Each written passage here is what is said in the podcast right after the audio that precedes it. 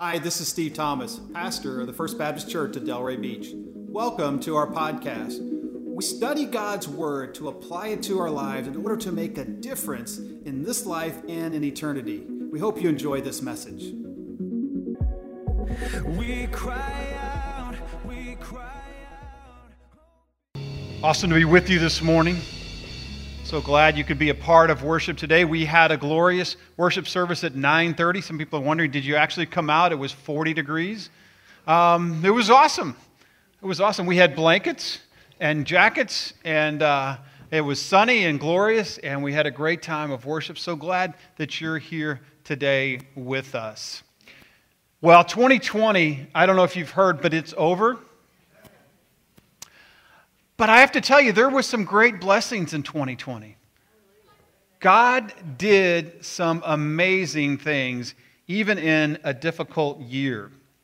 In 2020, I don't know if you know, we had 15 people say, Yes, I want to be a member of First Baptist Church of Delray Beach. Yeah, I think we should. I think we should cheer for that. That's amazing that people would say, I want to come even in these days. I want to come and say, I want to be a part of a church. We also were able to baptize two people, which was glorious. I think that's awesome. On Christmas Eve, we had our largest Christmas Eve service ever. Uh, people were outside, they were in chairs, they were in cars. Uh, it was an amazing time. Uh, we had glow sticks that worked like candles. It was a wonderful time, our biggest service ever. You know, one of the things that you look at in church life is faithfulness and faithfulness in giving. And in a year like last year, where there was a lot of struggle, a lot of financial challenges, um, you wonder what's really going to happen from a giving standpoint. And what happened was we had a 5% increase in giving last year, 2020 over 2019. Praise the Lord. Thank you for your faithfulness um, in that. We created an outside worship service, which we experienced this morning. We also uh, continued, we also created an online experience, which I think is really credible. Welcome to you online people today. Good to see you. Glad you're joining us today. Uh, so that's been really important. We've continued to work at that. We, we did it at one time from our home. Uh, we did it on Fridays. We did it on Sundays. And now we are streaming at 11 o'clock on YouTube and on Facebook Live and then it comes up again on YouTube on Monday afternoons. Um, it's available there. So I'm so excited about that. We also, uh, Greg Davis, with the help of uh, Jonathan Aguilar, created two children's worship services, which we only had one, and it was a half an hour, it was half the service, and we had a Bible study at 9:30. Now we have two children's worship service, one in each hour, one outside and one inside and they've created those things. Greg has led that process to create these things from scratch, which I think is amazing. We have volunteers getting involved in that right now. I think that's amazing to be able to do that in this time of COVID, um, trying to meet people's needs. Uh, life groups have met in different forms and fashions in different places and different venues. They've continued to function, some on Zoom, some on Zoom while they're live, some in home, some at the church. And uh, that has continued to happen. I'm so grateful for that. Something that happened, a lot of you are aware, last year, late spring, when we had to shut down our school. We were really wondering if we were going to make it. Uh, we, had to, we had to shut down for a, a little over a month. And, uh, but praise the Lord, uh, our staff has worked very hard, and in December we broke even, and we enter the year in very good shape. So praise the Lord for that. Let's give them a round of applause. Uh, Rhonda Holloway has done a great job leading over there. Um, so, so grateful for that. We also had a PPP loan that Don Shea, and we, we do still celebrate the ghost of Don Shea, who moved to California. We're not sure really why he did that. Um, but our finance team, Terry Russell, John Russell, uh, Richard Holt, Michael Walters, Genevieve Penta, uh, did the application, received the loan, and had it already forgiven. So praise the Lord uh, for that. It's been an amazing thing. We're so grateful for that. So it really was a very interesting a very challenging year. So today we look at, well, where are we going from here? What do we do as a church? What's our plan? What's our vision? What's 2021 going to be like? And I, I want you to know we really have had the same vision for a long time. We tweak it a little bit every year, we refine it. And this year it's very simply this make Jesus known. That's our goal. We want people to know Jesus. And you may say, well, shouldn't you be trying to baptize and convert? All that things will happen if we can just make Jesus known. We want people to be able to connect with him, to be introduced to him, to live out who he is. We want to make Jesus known. You may ask the question well, how will people know? How will they know Jesus? How will they come to know him? And really, this is what it's about. It's John 13, 34, and 35. It says this A new commandment I give you, that you love one another, just as I have loved you. You also are to love one another. By this, all people what will know.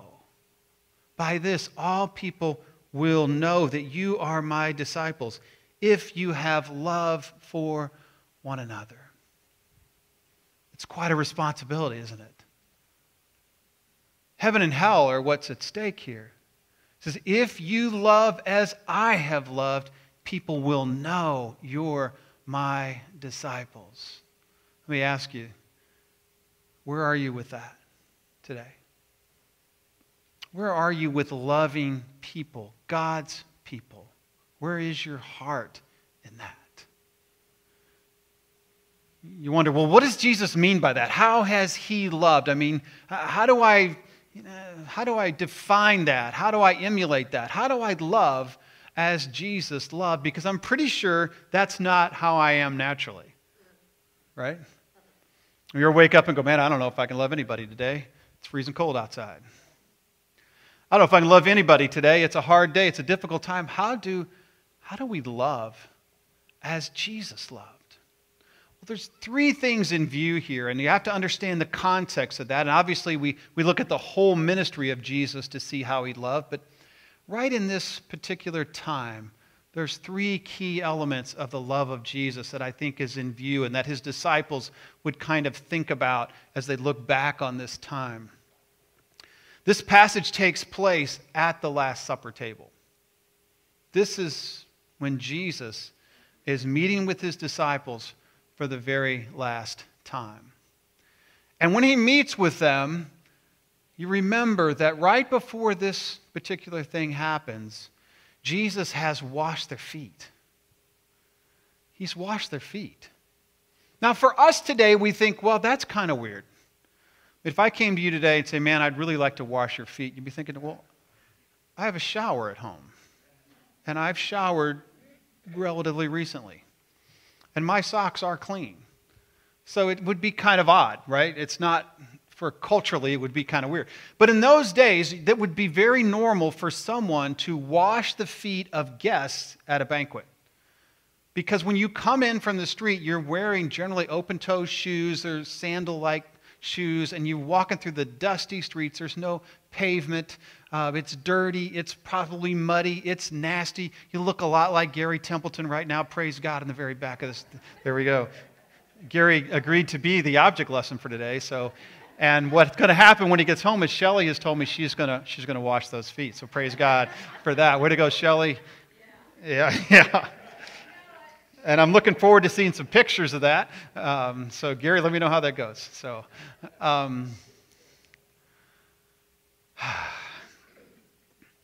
but it would be normal for, for them to have a servant. This would be the lowest person that you would have on your staff or, or in your household. They would be assigned with the job of taking a basin of water and a towel and going around and washing the feet of the guests. It's low work. Uh, it's really worse than anything we would have to do a, at a banquet today.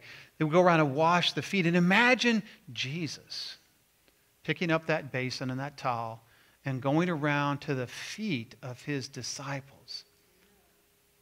People who didn't get it, really. They were following him, and I, I give them tons of credit. They would have done way better than I would have done. But these are guys who wanted to be first, you know. They wanted to they wanted the glory. They wanted Jesus to call down fire from heaven. They wanted all kinds of stuff to happen. They really were struggling. But Jesus goes around and takes the lowest position in the room, the one who should have been the highest. And Jesus loves them humbly. Great humility. And he washed the feet of Peter. And Peter said, Oh, no, you can't wash mine. I, I won't allow it. Jesus said, I don't wash your feet. You'll never be clean. Peter, the one who couldn't stop talking and yammering on and on. But I think it would have been quite a scene when Jesus came to wash one who really was his enemy. And he washed the feet of Judas. Imagine that. Imagine Jesus going up to Judas and washing his feet, knowing what he's about to do. The humble love that Jesus had is incredible. And he says to his disciples, You need to love each other the way I have loved you. Which means you're going to have to humbly love people who you disagree with, who you struggle with their opinion who you think they're on the other side. Let me just tell you, folks, in no uncertain terms, your citizenship is in heaven.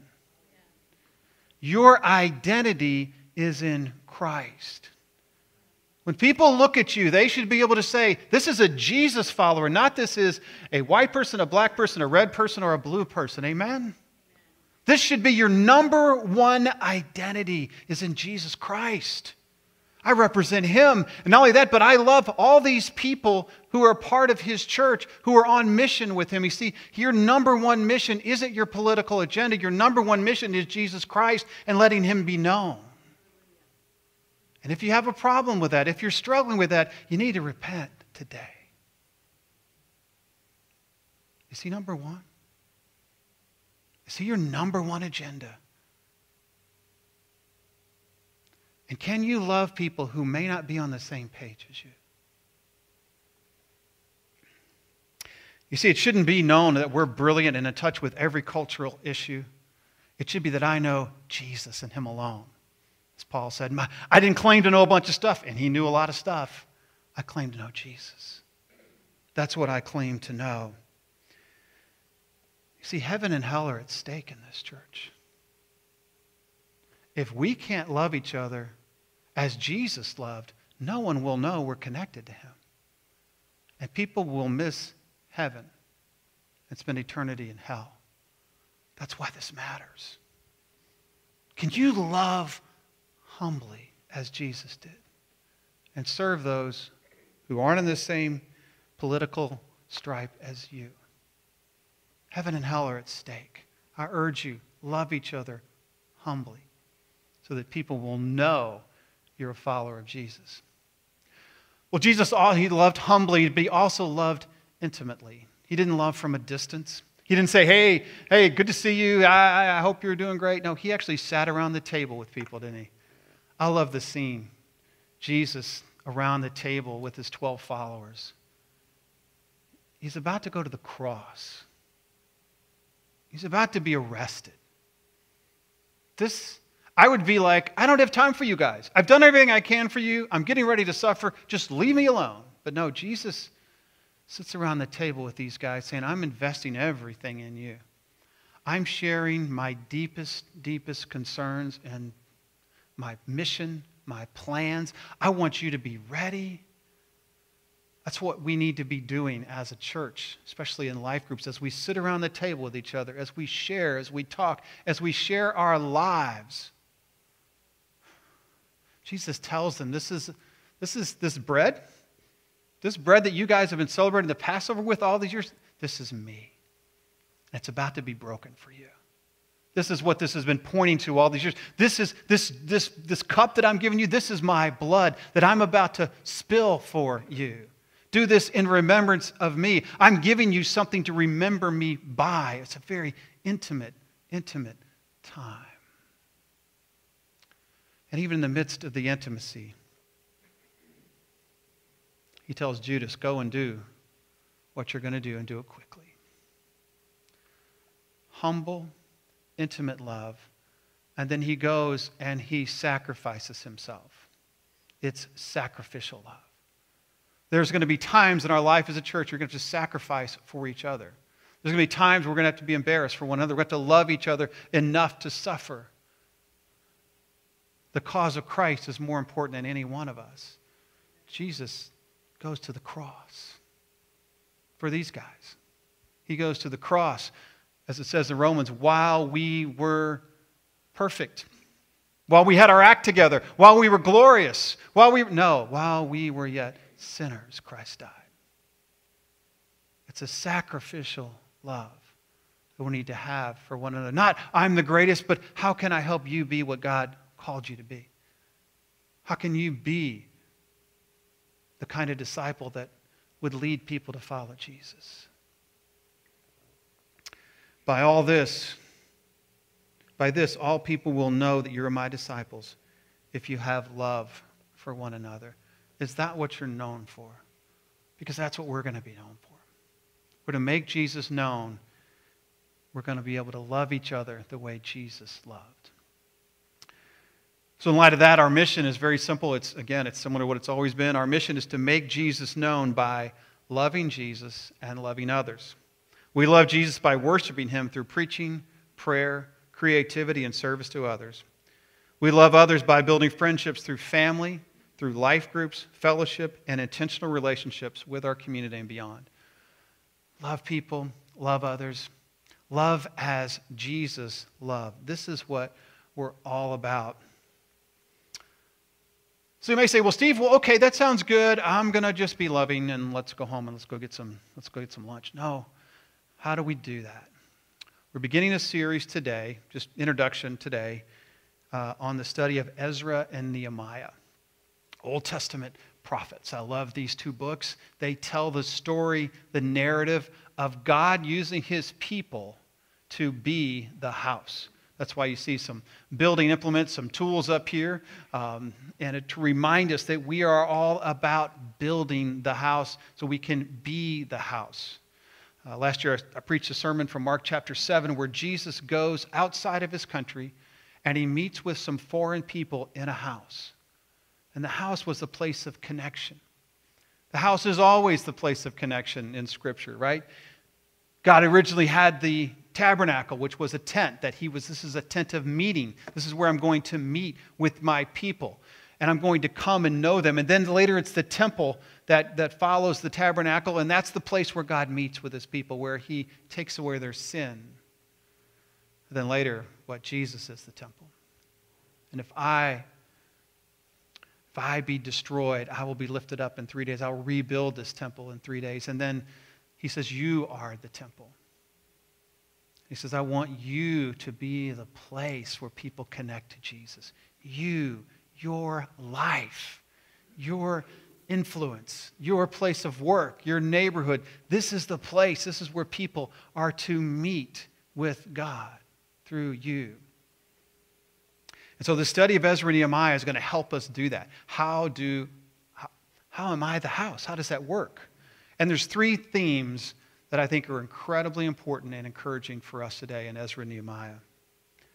The first is that God is firmly in control. Do you believe that? Do you believe that God is firmly in control? See, a lot of times we think, well, the world is out of control. All these things are happening, and God is. No, wait a minute. God has always been in control. In Ezra and Nehemiah, we will see God work in a pagan king to rebuild the temple of God. We'll talk about this next week. As God moves, it says Cyrus stands up and he says he's the king of the known world at the time. Not a, not a godly man, a brutal man, a brutal leader. And he stands up and he says, God has given me the kingdoms of the world, and he has moved in my heart to send the children of Israel to build the temple to their God. This is in a pagan king. God's providence is throughout Ezra and Nehemiah, and we will see that God is in control. He can work through any leader. We say that again. God can work and has worked through any leader. So, Steve, doesn't it matter who we vote for? It absolutely does. And you should vote your heart and conscience. You should be faithful to that. But you have to understand that whoever the leader is, is someone that we need to trust God to use. Because he has used the most pagan leaders in the history of the world. God is in control. He didn't just build the world and then run off and let it wind down. God is in control. And we'll see his providence to bring his people back to the land and to rebuild the temple and to rebuild the city of Jerusalem. So God's in control. Second, God works through us. God works through his people to accomplish his purpose. God wants to use you. God wants to use you. And it doesn't matter how far you've drifted from God. It doesn't matter how bad 2020 was for you. It doesn't, none of that. What matters is God is looking for people that will respond to his call to be used by him. Will that be you? Will that be you?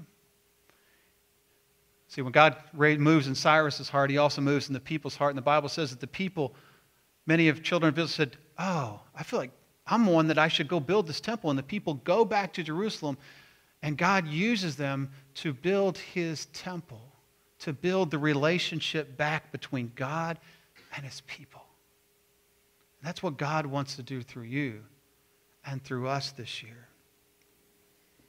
And the third theme is this God uses his word, and get ready, to convict and encourage his people. God uses His word to convict and encourage His people. There's this amazing scene in Nehemiah, we'll talk about this a lot, where Ezra reads the word. And the people begin to bawl and cry and weep and repent. You might say, Well, I don't really want that in my life. I want God to just to encourage me. Now, let me tell you, you want it. If you want to follow Jesus, you, would, you need to be convicted of his word. You need to be, be exposed to his word so that he can change you. See, when he exposes our hearts, the opportunity to repent happens. He uses his word to convict his people so that they can repent. And after repentance, there's this incredible encouragement, this incredible joy that comes when God's people say, We've drifted far from you. We haven't represented you well. We've forgotten about your purpose, Jesus. We, we, we've forgotten about how we're supposed to display you to the world. God's people repent. And it says in Nehemiah 8, verses 9 and 10, as the people are hearing the word of God read, it says, And Nehemiah, who was the governor, and Ezra the priest and scribe, and the Levites who taught the people, said to all the people, and this is as they're repenting, he says, this day is holy to the Lord your God. Do not mourn or weep, for all the people wept as they heard the words of the law. And he said to them, Go your way, eat the fat and drink the sweet wine, and send portions to anyone who has nothing ready. For this day is holy to the Lord. Do not be grieved. Why? Because the joy of the Lord is your strength. The joy of the Lord is your strength. Let me ask you have, do you have joy today? Eh, when, when, we, when, when people think of you, to think, well, that's a joyful person. Do you have joy today? And I'm looking at faces that I see joy in your life. It's so encouraging. But I have to tell you, at times people have lost their joy, and in that they've lost their, their strength their spiritual vitality It's gone. Gotten so upset over 2020 or so upset over something that's happened or so upset at a past loss. The joy of the Lord has no longer your strength because you don't have any joy. I, I want to have good news. Joy is available today. You can have joy today, right now, whatever is happening, whatever is happening, whatever happens tomorrow. Why? Because the joy of the Lord is my strength. Because why? Because He is absolutely sovereign, because He wants to work through you, and because He uses His word to convict and encourage. That's your source of joy. If you lost your source of joy, it's probably due to one of those or all of those three things. You've forgotten who's in control. You've forgotten that He wants to use you or you've quit being exposed to His Word. The joy of the Lord is our strength. See, that's how I want to live 2021. It's easy to get down. 2020, it was easy to get down all year. Amen. Like every week. Um, I don't know what's going to happen in 2021. But I do know this God's going to work, God's going to use his people, and I want to be exposed to his word so that I can be convicted and encouraged. Amen? Is that where you want to be? That's where we want to be in 2021. In just a moment, we're going to sing one last song. But before we do, where's your heart? Where's your heart right now? Where's your heart? Does the joy of the Lord live there? Does the joy of the Lord live there? He wants to display himself to the whole world through your joy, through your love for one another and your joy in him. Let me ask you are there people who are followers of Jesus that you really don't like? People that are followers of Jesus that you know that you don't like. Their position you don't like. You need to repent of that now. Because I'm going to tell you, that's robbing you of joy. You are primarily a follower of Jesus if you are a follower of Jesus. That's your number one identity, that's your citizenship. So I don't like that group. I know they supported that group that did that. Listen, the joy of the Lord is your strength. You need to love people, number one. Stop judging everyone for their beliefs and their thoughts. I'm going to follow Jesus, and if you're following Jesus, I'm with you. I'm with you. Let the joy of the Lord be your strength. Demonstrate the love of Jesus the way you love each other. Jesus washed the feet of a betrayer. There's no one who follows Jesus that you shouldn't be able to love. Let me ask you are you a follower of Jesus? Are you a follower of his? Did his death count for you? Have you said to Jesus, I want it to count for me? I repent of my sin. I, I want to receive the gift of salvation. Is that the testimony of your life? And now you're living a repentant life that says, when I'm convicted, I, I repent. The greatest way you can know that heaven is for real and heaven is happening in your life is that when you're convicted, you repent. And when you say, when you're convicted and you say, No, I can't repent of that, you're saying, I don't follow you, Jesus. Make this year the year you follow Jesus. I'm trusting you with our country. I'm trusting you with my life. I'm trusting you with our church. Oh, wouldn't it be great that this year we could all be characterized as those whose the joy of the Lord is our strength? I urge you this year. Trust that God's in control. Trust that He wants to work through you and expose yourself to His Word. Would you bow with me? Thanks for joining us today. If you'd like to support this ministry, go to our website at fbcdelray.com. Also, click the share button so you can share this message with a friend or someone in need as we seek to know Jesus, to know others, and to make him known. We cry out, we cry out.